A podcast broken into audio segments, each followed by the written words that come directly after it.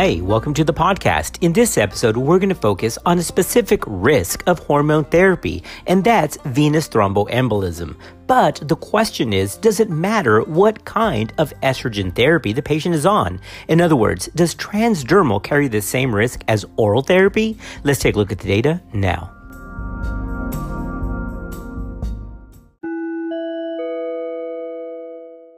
All right, before we get started with our actual message, just a quick point of clarification. When we're talking about hormone therapy in this podcast, specifically regarding estrogen, we're talking about postmenopausal therapy or therapy in the perimenopausal transition.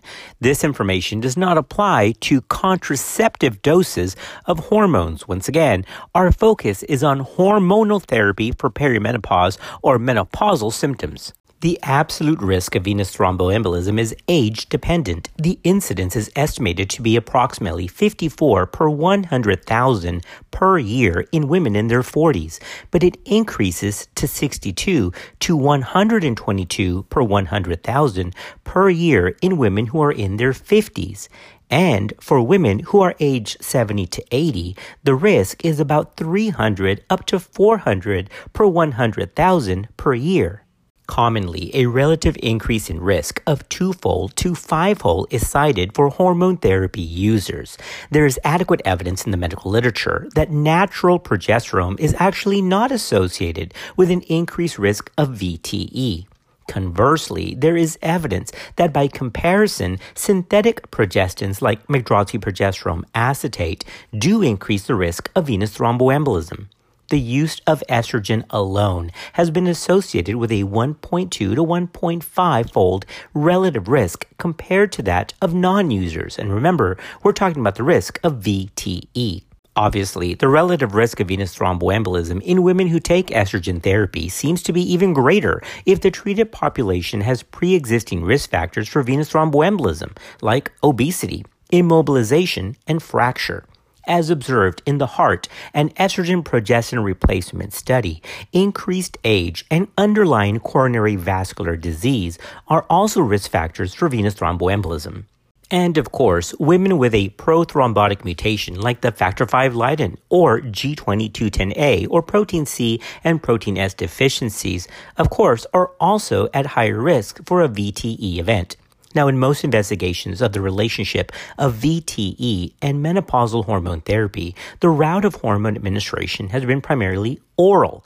It has been proposed that orally administered estrogen may exert a prothrombotic effect through the hepatic induction of some of these procoagulant substances. The prothrombotic effect is possibly related to high concentrations of estrogen in the liver due to the first pass effect. Remember, of course, that transdermal estrogen therapy do not use this first pass mechanism. Studies have compared oral and transdermal estrogen therapy have demonstrated that transdermally administered estrogen has little or no effect in elevating prothrombotic substances and may have beneficial effects on pro-inflammatory markers including C-reactive protein, prothrombin activation peptide, and antithrombin activity. Also, in contrast to oral estrogen therapy, transdermal estrogen therapy also may have a suppressive effect on tissue plasminogen activator antigen and plasminogen activator inhibitor activity. The estrogen and thromboembolism risk study was a multi-center case control study of thromboembolism among postmenopausal women who are age 45 to 70. This demonstrated an odds ratio for VTE in users of oral estrogen at 4.2. However, the odds ratio for transdermal estrogen use was 0.9. Transdermal estrogen had no increased risk compared with non-users.